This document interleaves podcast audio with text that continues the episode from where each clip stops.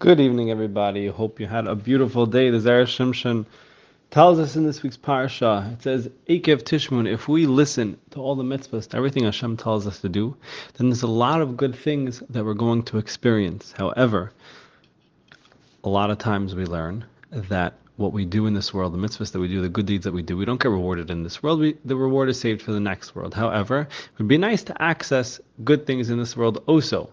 So we gave one yesterday, and we'll give another one today of a way to access reward and to access the good things talked about in this parsha in our life currently.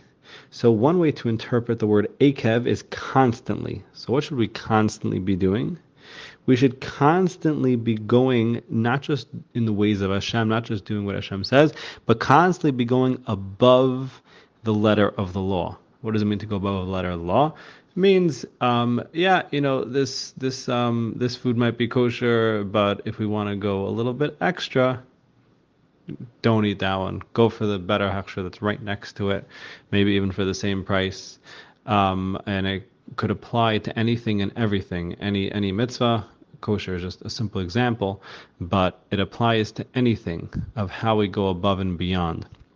Now, how does that give us the extra bracha? Because Hashem always works mida keneged mida. Hashem always works measure for measure. So if we're saying Hashem, we're going above and beyond for you, and obviously go above and beyond in a way that's positive, not a way where we feel bad about it everything at the right time. Everyone should do things in baby steps. But when we're at that point, we should all get to that point where we're able to go above and beyond reward that's generally for Olam Haba.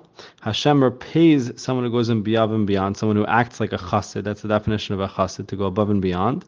They um, Hashem will say, "You went above and beyond, so I'm gonna go above and beyond for you." And you might not have been, you might not have supposed, been been supposed to have this exact bracha or this exact thing in this world, but because you're going above and beyond, I'm going to go above and beyond for you. We should all be able to access all the brachas that we need and that we want to use it in the best way possible in this world.